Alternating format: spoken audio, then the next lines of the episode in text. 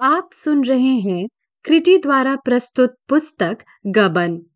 इसके लेखक हैं मुंशी प्रेमचंद और कथावाचक हैं सुरभि सिंह। षोडशी के बाद से जालपा ने रतन के घर आना जाना कम कर दिया था। केवल एक बार घंटे दो घंटे के लिए चली जाया करती थी। इधर कई दिनों से मुंशी दयानाथ को ज्वर आने लगा था। उन्हें ज्वर में छोड़कर कैसे जाती? मुंशी जी को जरा भी ज्वर आता तो वह भगजग करने लगते थे। कभी गाते, कभी रोते, कभी यमदूतों को अपने सामने नाचते देखते। उनका जी चाहता कि सारा घर मेरे पास बैठा रहे, संबंधियों को भी बुला लिया जाए जिसे वह सबसे अंतिम भेंट कर ले, क्योंकि इस बीमारी से बचने की उन्हें आशा न थी। यमराज स्वयं उनके सामने विमान लिए खड़े थे। जागेश्वरी और सब कुछ कर सकती थी, उनकी बगझक ना सुन सकती थी। जो ही वह रोने लगते, वह कमरे से निकल जाती। उसे भूत बाधा का भ्रम होता था। मुंशी जी के कमरे में कई समाचार पत्रों की फ़ाइल थी। यही उन्हें एक व्यसन था। जालपा का जी वहाँ बैठे बैठे घबराने लगता तो इन फाइलों को उलट पलट कर देखने लगती। एक दिन उसने एक पुराने पत्र में शतरंज का एक नक्शा देखा, जिसे हल कर देने के लिए किसी सज्जन ने पुरस्कार भी रखा था। उसे ख्याल आया कि जिस ताक पर रमानाथ की बिसात और मोहरे रखे हुए हैं, उस पर एक किताब में कई नक्शे भी दिए हुए हैं। वह तुरंत दौड़ी हुई ऊपर गई और वह कॉपी उठा लाई। यह नक्शा उस कॉपी में मौजूद था। और नक्शा ही ना था, उसका हल भी दिया हुआ था। जालपा के मन में सहसा यह विचार चमक पड़ा, इस नक्शे को किसी पत्र में छपा दूँ तो कैसा हो? शायद उनकी निगाह पड़ जाए, यह नक्शा इतना सरल तो नहीं है कि आसानी से हल हो जाए। इस नगर में जब कोई उनका सानी नहीं है तो ऐसे लोगों की संख्या बहुत अधिक नहीं हो सकती, जो यह नक्शा सरलता से हल कर सके। कुछ भी हो जब उन्होंने यह नक्शा हल किया है तो इसे देखते ही फिर हल कर लेंगे। जो लोग पहली बार देखेंगे, उन्हें दो एक दिन सोचने में लग जाएँगे। मैं लिख दूँगी कि जो सबसे पहले हल कर ले, उसी को पुरस्कार दिया जाए। जुआ तो है ही, उन्हें रुपए ना भी मिले तो भी इतना तो संभव है ही कि हल करने वालों में उनका नाम भी हो तो कुछ पता लग जाएगा। कुछ भी ना हो तो रुपए ही तो जाएँगे। दस रुपए का पुरस्कार रख दूँ। पुरस्कार कम होगा तो कोई बड़ा खिलाड़ी इधर ध्यान ना देगा।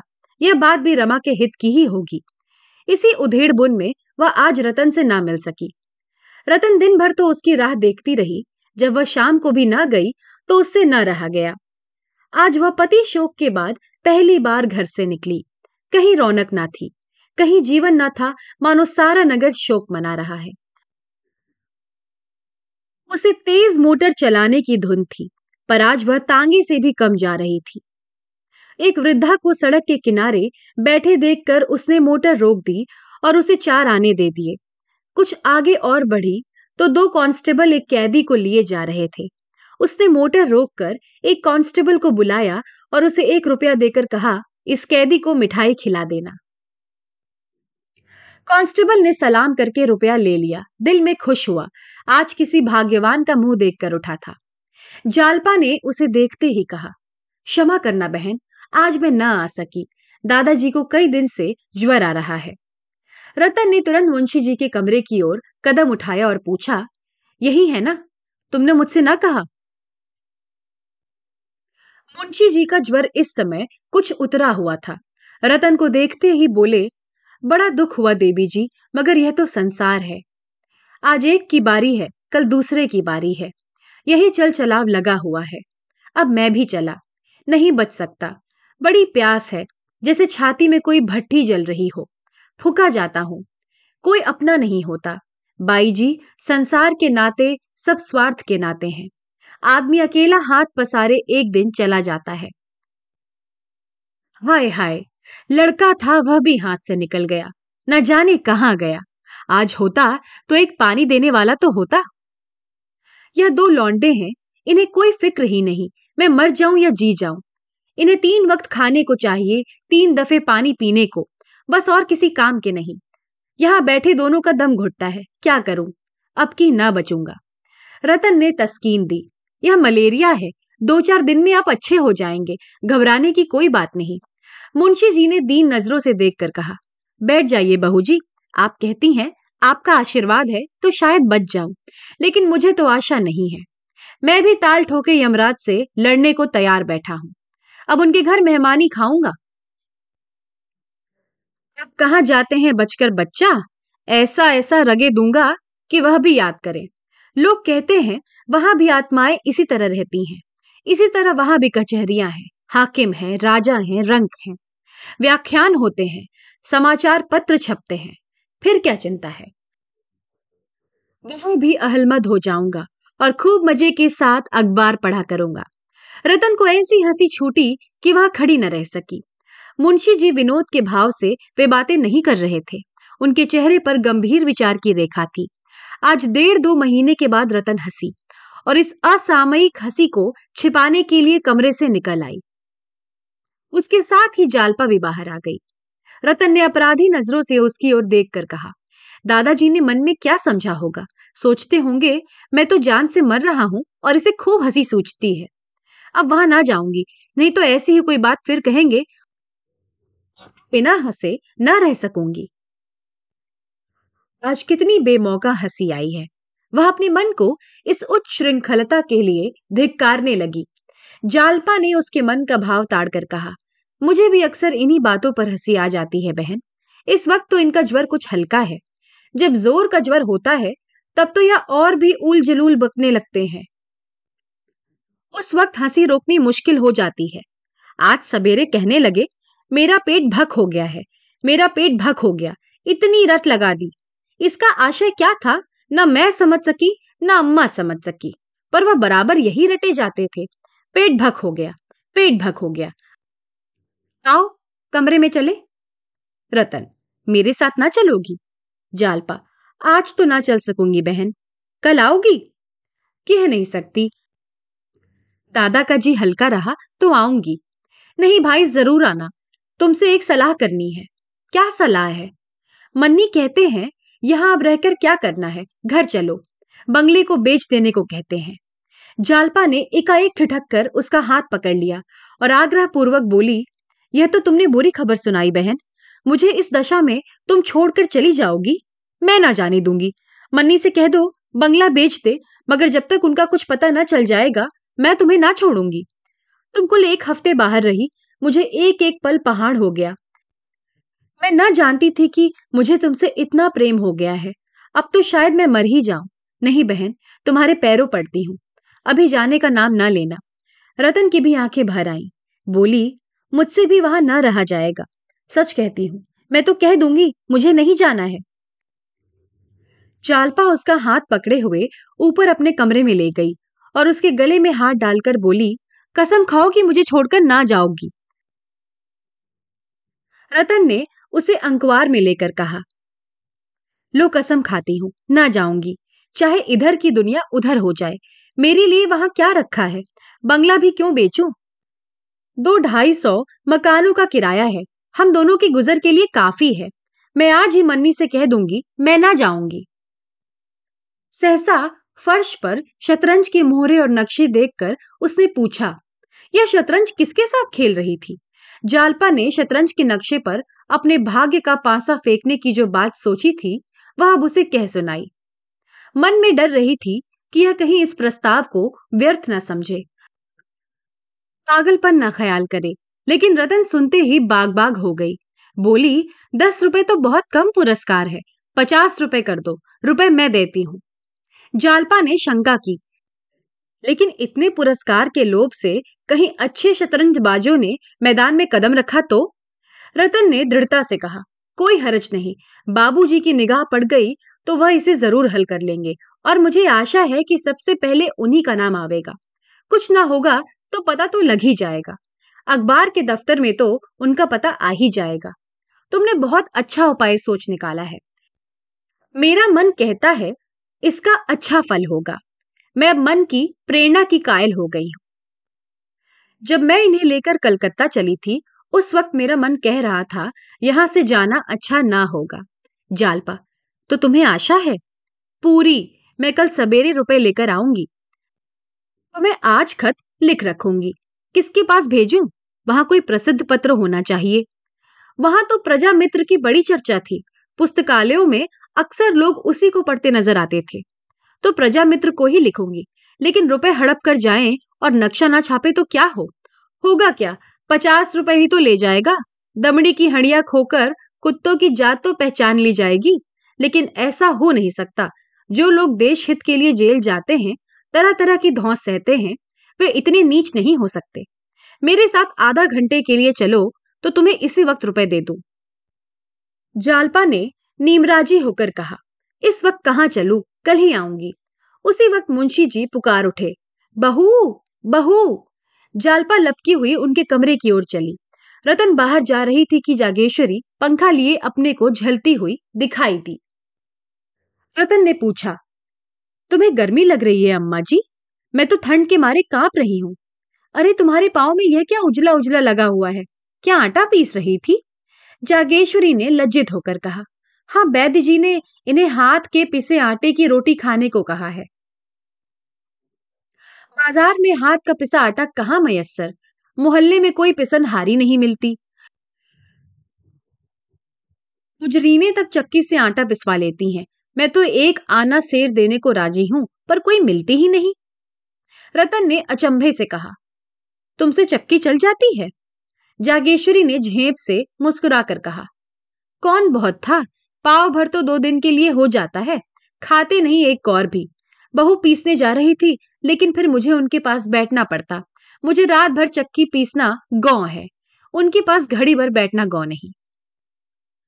रतन जांत के पास जाकर मुस्कुराती हुई माची पर बैठ गई और बोली, तुमसे तो अब जांत ना जलता होगा माँ जी लाओ थोड़ा सा गेहूँ मुझे तो जरा देखूँ तो चलाकर? जागेश्वरी कानों पर हाथ रखकर बोली, नहीं बहू, तुम क्या पीसोगी? चलो यहाँ से। रतन ने प्रमाण दिया, मैंने बहुत दिनों तक पीसा है माँ जी जब मैं अपने घर थी तो रोज पीसती थी। मेरी अम्मा, लाओ थोड़ा सा गेहूँ। हाथ दुखने लगेगा, छाले पड़ जाएँगे। कुछ नहीं होगा माँ जी आप गेहूँ तो लाइए। जागेश्वरी ने उसका हाथ पकड़कर उठाने की कोशिश करके कहा, गेहूँ घर में नहीं है, अब इस वक्त बाज़ार से कौन लावे? अच्छा चलिए, मैं भंडारे में देखूँ, गेहूँ होगा कैसे नहीं? रसोई की बगल वाली कोठरी में सब खाने पीने का सामान रहता था। रतन अंदर चली गई और हांडियों में टटोल टटोल कर देखने लगी। एक हांडी में गेहूँ निकल आए। बड़ी खुश हुई, बोली, देखो माँ जी निकले की नहीं तो मुझसे बहाना कर रही थी। उसने एक टोकरी में थोड़ा सा गेहूँ निकाल लिया और खुश खुश चक्की पर जाकर पीसने लगी। जागेश्वरी ने जाकर जालपा से कहा बहू वो जान पर बैठी गेहूँ पीस रही है। उठाती हूँ, उठती ही नहीं। कोई देख ले तो क्या कहे? जालपा ने मुंशी जी के कमरे से निकलकर सास की घबराहट का आनंद उठाने के लिए कहा, ये तुमने क्या गजब किया, अम्मा जी? सचमुच कोई देख ले तो नाक ही कट जाए। चलिए जरा देखूँ। जागेश्वरी विवशता से बोली, क्या करूँ? मैं तो समझा के हार गई, मानती ही नहीं जालपा ने जाकर देखा तो रतन गेहूँ पीसने में मग्न थी। विनोद के स्वाभाविक आनंद से उसका चेहरा खिला हुआ था। इतनी ही देर में उसके माथे पर पसीने की बूंदे आ गई थी। उसके बलिष्ठ हाथों में जांत लट्टू के समान नाच रहा था। जालपा ने हंसकर कहा, ओरी आटा महीन हो, नहीं तो पैसे ना मिलेंगे। रतन को सुनाई ना दिया। बहरों की भांति अनिश्चित भाव से मुस्कुराई। जालपा ने और ज़ोर से कहा, आटा खूब महीन पीसना, नहीं तो पैसे ना पाएगी। रतन ने भी हंसकर कहा, जितना महीन कहिए, उतना महीन पीस दू बहू जी पिसाई अच्छी मिलनी चाहिए। जालपा, ढेले शेर। रतन, मोले शेर सही? जालपा, मुँह धो आओ, ढेले शेर मिलेंगे। रतन, मैं यह सब पीस कर उठूँगी। तुम यहाँ क्यों खड़ी हो? जालपा। आ जाऊँ, मैं भी खिंचा दूँ? रतन, जी चाहता है कोई जान का गीत गाओ जालपा, अकेले कैसे गाओगी? अम्मा, आप जरा दादाजी के पास बैठ जाए, मैं अभी आती हूँ। जालपा भी जान पर जा बैठी और दोनों जान का यह गीत गाने लगी। मोही जोगिन बना के कहा गए रे जोगिया? दोनों के स्वर मधुर थे। जांत भी घूमुर घूमुर उनके स्वर के साथ साज का काम कर रही थी। जब दोनों एक कड़ी गाकर चुप हो जाती तो जांत का स्वर मानो कंठ ध्वनि से रंजित होकर और भी मनोहर हो जाता था। दोनों के हृदय इस समय जीवन के स्वाभाविक आनंद से पूर्ण थे। न शोक का भार था, न वियोग का दुख, जैसे दो चिड़िया प्रभात की अपूर्व शोभा से मग्न होकर चहक रही हो। रमानाथ की चाय की दुकान खुल तो गई, पर केवल रात को खुलती थी। दिन भर बंद रहती थी। रात को भी अधिकतर देवी दीन ही दुकान पर बैठता। बिक्री अच्छी हो जाती थी। पहले ही दिन तीन रुपए के पैसे आए। दूसरे दिन से चार पाँच रुपए का औसत पड़ने लगा। चाय इतनी स्वादिष्ट होती थी कि जो एक बार यहाँ चाय पी लेता, फिर दूसरी दुकान पर न जाता। रमा ने मनोरंजन की भी कुछ सामग्री जमा कर दी। कुछ रुपए जमा हो गए तो उसने एक सुंदर मेज ली। चिराग जलने के बाद साग भाजी की बिक्री ज़्यादा ना होती थी। उन टोकरों को उठाकर अंदर रख देता और बरामदे में वह मेज लगा देता, उस पर ताश के सेट रख देता। दो दैनिक पत्र भी मंगाने लगा। दुकान चल निकली। उन्हीं तीन चार घंटों में छह सात रुपए आ जाते थे और सब खर्च निकालकर तीन चार रुपए बच रहते थे। इन चार महीनों की तपस्या ने रमा की भोग लालसा को और भी प्रचंड कर दिया था। जब तक हाथ में रुपए न थे, वह मजबूर था। रुपए आते ही सैर सपाटे की धुन सवार हो गई। सिनेमा की याद भी आई। रोज के व्यवहार की मामूली चीज़ें, जिन्हें अब तक वह टालता आया था, अब अबाध रूप से आने लगी। देवी दीन के लिए वह एक सुंदर रेशमी चादर लाया। जग्गू के सिर में पीड़ा होती रहती थी। एक दिन सुगंधित तेल की शीशियाँ लाकर उसे दे दी। दोनों निहाल हो गए। अब बुढ़िया कभी अपने सिर पर बोझ लाती तो डांटता, काकी, अब तो मैं भी चार पैसे कमाने लगा हूँ। अब तो क्यों जान देती है? अगर फिर कभी तेरे सिर पर टोकरी देखी तो कह देता हूँ, दुकान उठाकर फेंक दूँगा। फिर मुझे जो चाहे सजा दे देना बुढ़िया बेटे की डांट सुनकर गदगद हो जाती। मंडी से बोझ लाती तो पहले चुपके से देखती, रमा दुकान पर नहीं है? अगर वह बैठा होता तो किसी कूली को एक दो पैसा देकर उसके सिर पर रख देती। वह ना होता तो लपकी हुई आती और जल्दी से बोझ उतार कर शांत बैठ जाती, जिससे रमा भाप ना सके। एक दिन मनोरमा थिएटर में राधे श्याम का कोई नया ड्रामा होने वाला था। इस ड्रामे की बड़ी धूम थी। एक दिन पहले से ही लोग अपनी जगहें रक्षित करा रहे थे। रमा को भी अपनी जगह रक्षित करा लेने की धुन सवार हुई। सोचा कहीं रात को टिकट ना मिला तो टापते रह जाएँगे। तमाशे की बड़ी तारीफ़ है। उस वक्त एक के दो देने पर भी जगह ना मिलेगी। इसी उत्सुकता ने पुलिस के भय को भी पीछे डाल दिया। ऐसी आफत नहीं आई है कि घर से निकलते ही पुलिस पकड़ लेगी। दिन को ना सही, रात को तो निकलता ही हो। पुलिस चाहती तो क्या रात को ना पकड़ लेती? फिर मेरा वह हुलिया भी नहीं रहा। पगड़ी चेहरा बदल लेने के लिए काफ़ी है। यो मन को समझाकर वह दस बजे घर से निकला। देवी दीन कहीं गया हुआ था। बुढ़िया ने पूछा, कहाँ जाते हो बेटा? रमा ने कहा, कहीं नहीं काकी, अभी आता हूँ। रमा सड़क पर आया तो उसका साहस हिम की भांति पिघलने लगा। उसे पग पग पर शंका होती थी, कोई कांस्टेबल ना आ रहा हो। उसे विश्वास था कि पुलिस का एक एक चौकीदार भी उसका होलिया पहचानता है।